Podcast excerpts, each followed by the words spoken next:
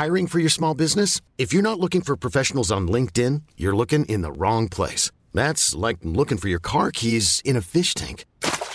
LinkedIn helps you hire professionals you can't find anywhere else, even those who aren't actively searching for a new job but might be open to the perfect role. In a given month, over 70% of LinkedIn users don't even visit other leading job sites. So start looking in the right place. With LinkedIn, you can hire professionals like a professional. Post your free job on linkedin.com slash achieve today.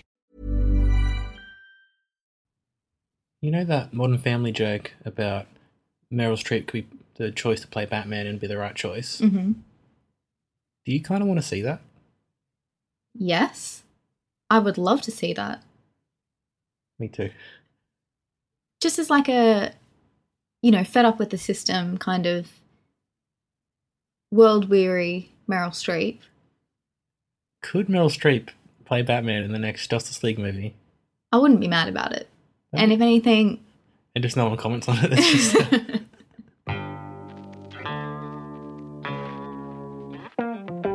Hello, everyone. Welcome to I Only Like You. It's a film review podcast that I do with the only person that I like, which is Sine, my girlfriend. hello. This week we've seen The Post, the new Steven Spielberg movie. Not one of his fun ones, not not an adventure one, one of his talky political ones. That's okay. Stars Tom Hanks, Meryl Streep. It's about the release of the Pentagon Papers back in the 1970s by the Washington Post. Although maybe not by the Washington Post. Well, kind of more like the New York Times did most of the work, apparently. Yeah. I feel funny about that when films appropriate history. But then I know it's not a doc- documentary and not everyone goes to a film and is like, this is definitely true, these events definitely happened.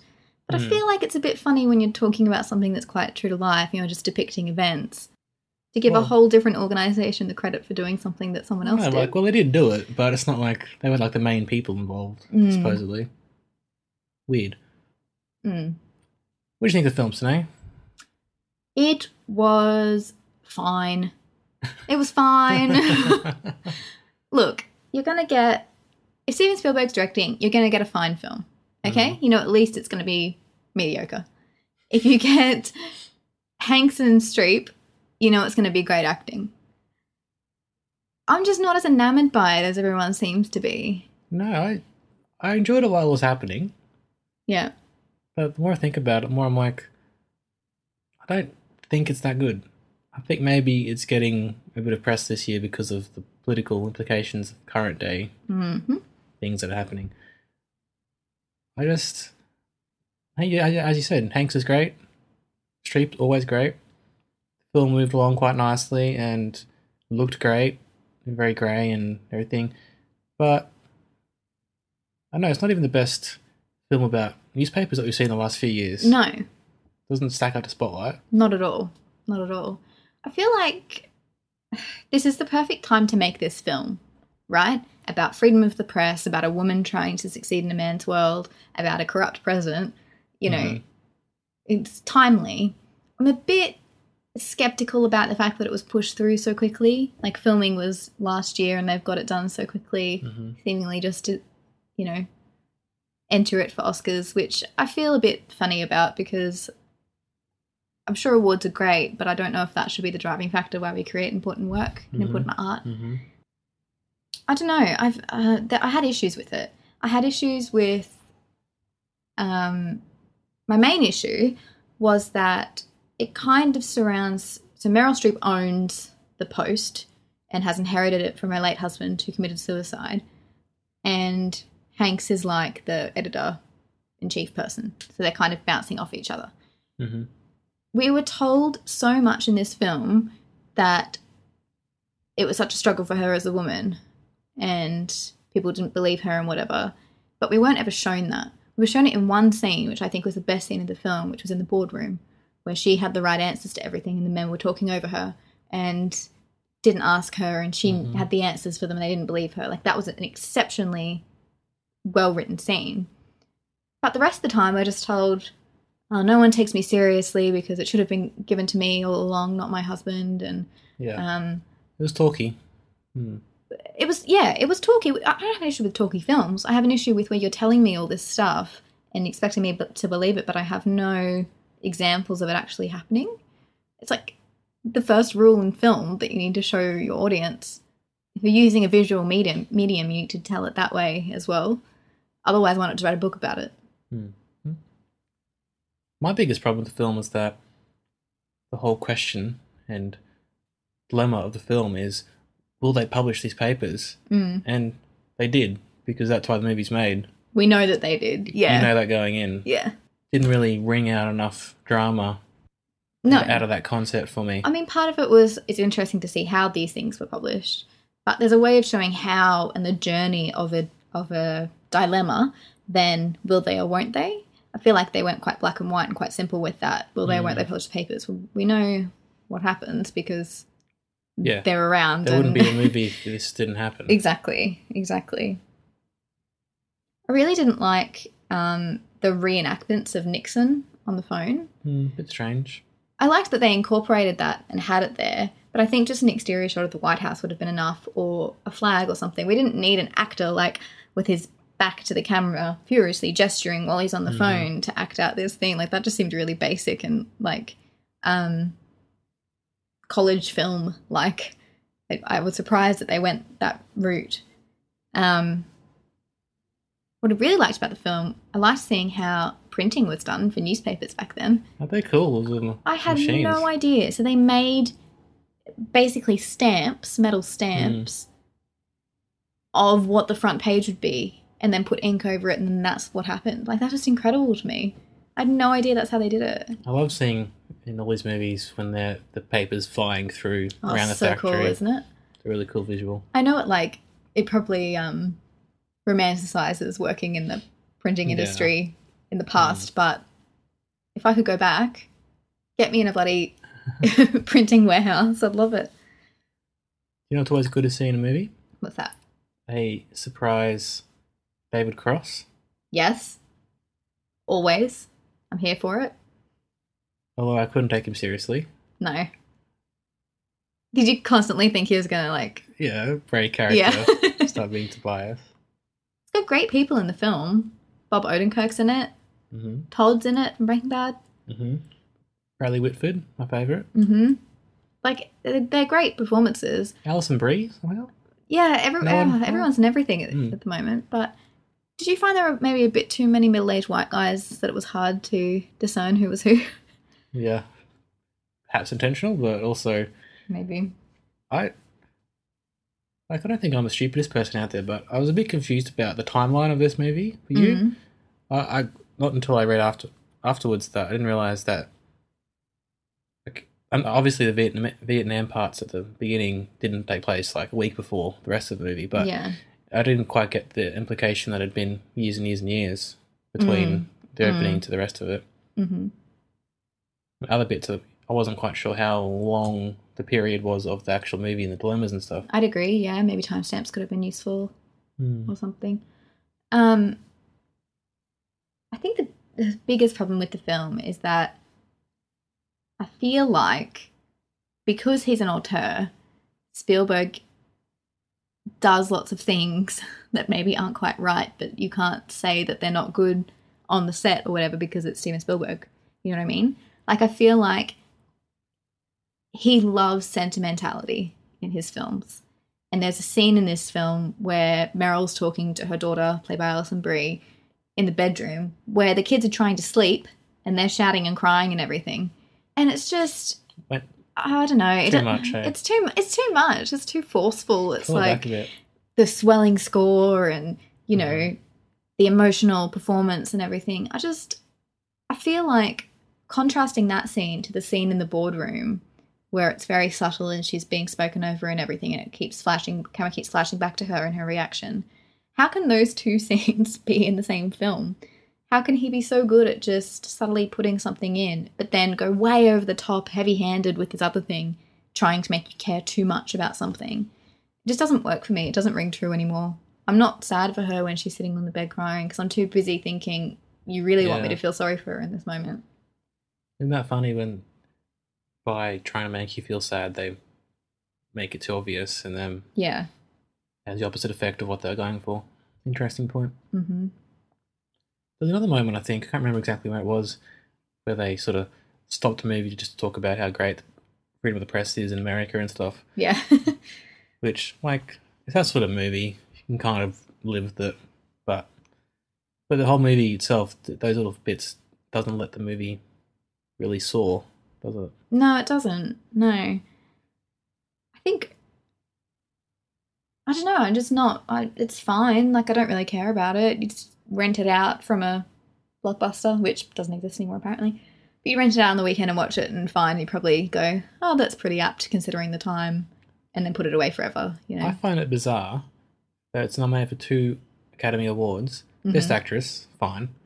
It's like a law that she has to be nominated every year. But Best Picture, how can you be nominated for one award, two awards, and one of them's Best Picture, but nominated not nominated for anything else? Oh, I get what you mean. So if it is truly the best picture, why isn't it nominated for sound, cinematography? Is that what you mean? Yeah.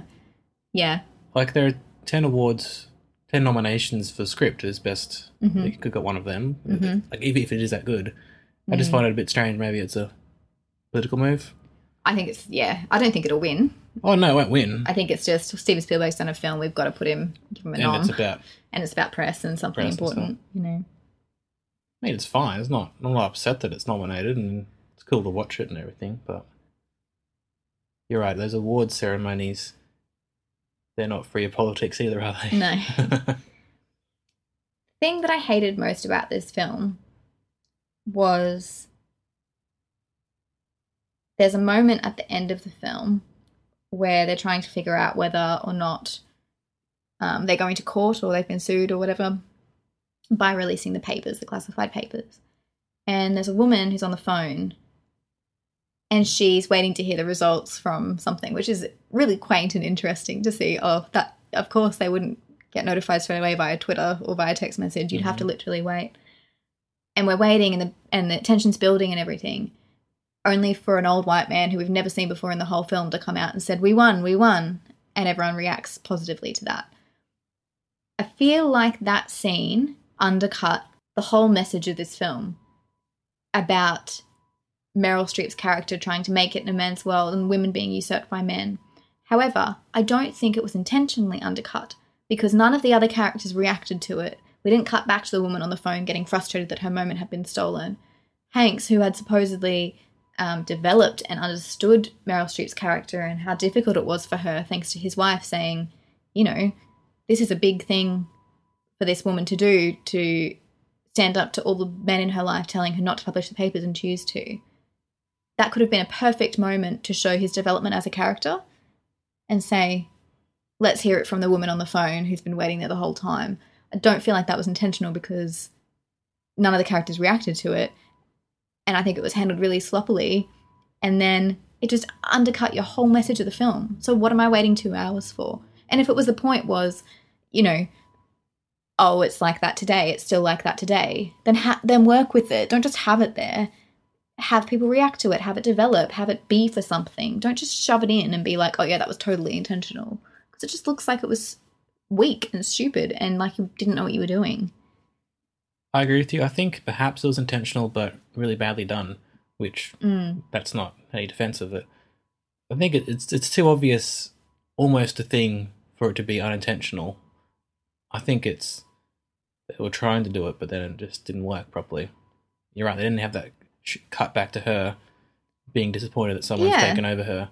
Or cut to Tom Hanks instead of him going up and going yay to the guy, have him turn around and say, "All right, all right, we're waiting to hear it from this woman." Like, especially the scene before or two scenes before, he just realized he had that conversation with his wife and everything. Yeah, I think with that though, perhaps he realized how tough it was for Meryl Streep, not for all women. Yeah, I guess so. But you're right. Just one quick shot of her being upset that someone has stolen her thunder. That scene would have worked so much better, and the whole film would have worked better. Then what's the character development for Tom Hanks's character then in the whole film? If it's not to appreciate that women have it tough, he doesn't change at all. He starts out wanting to be a good newspaper and he ends wanting to be a good newspaper. He starts out not having the story, he ends up having the story. Yeah, but he doesn't change at all. He doesn't go on a journey. He just gets handed information by other characters. Anyway, He has to convince her to let it happen. I guess, I suppose. guess.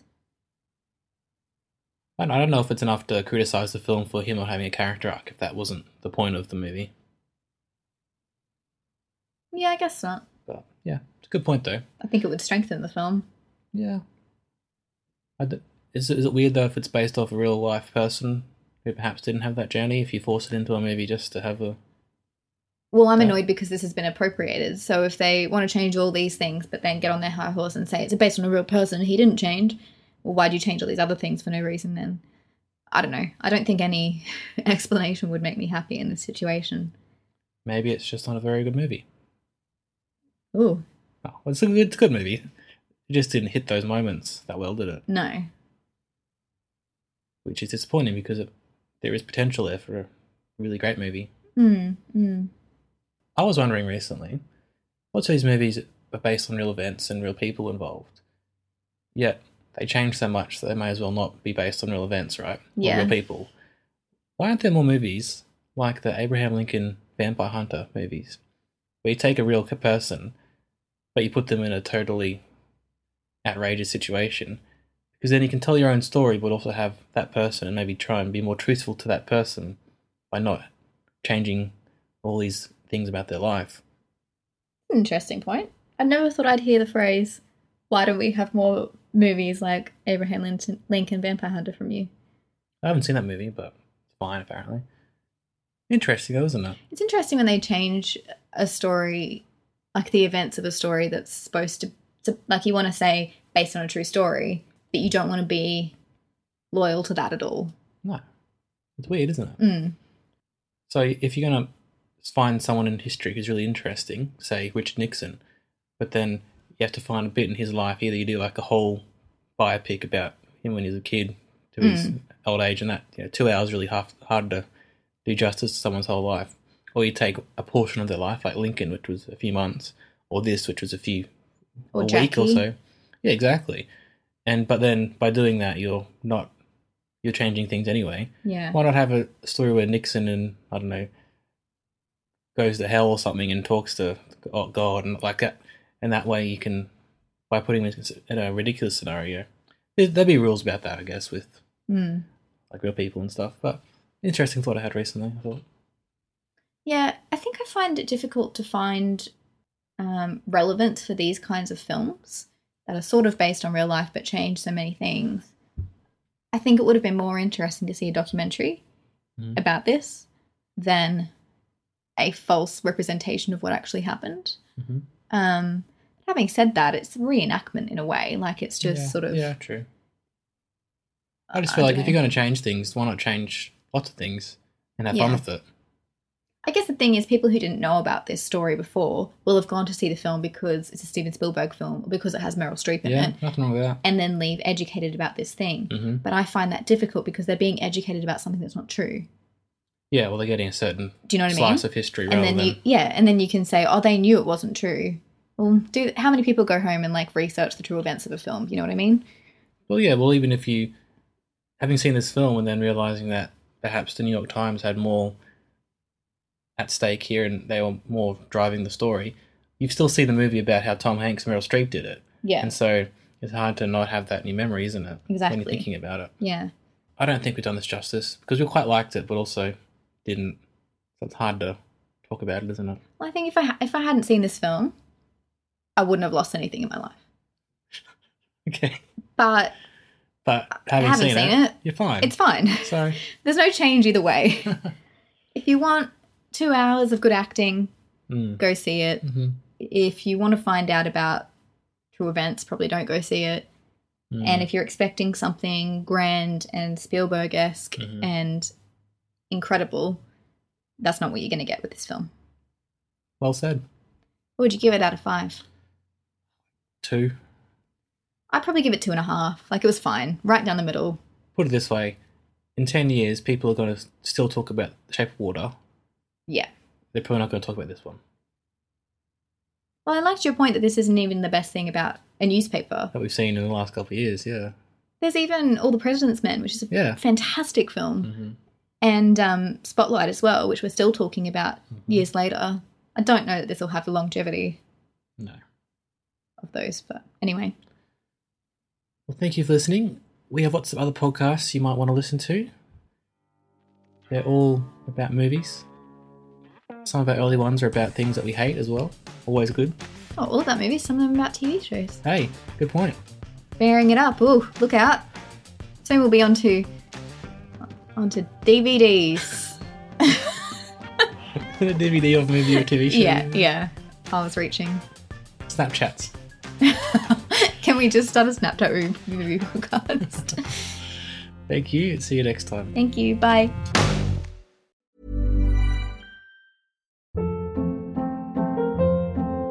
Hold up. What was that? Boring. No flavor. That was as bad as those leftovers you ate all week. Keke Palmer here, and it's time to say hello to something fresh and guilt-free. Hello Fresh. Jazz up dinner with pecan-crusted chicken or garlic butter shrimp scampi. Now that's music to my mouth. Hello Fresh. Let's get this dinner party started. Discover all the delicious possibilities at hellofresh.com.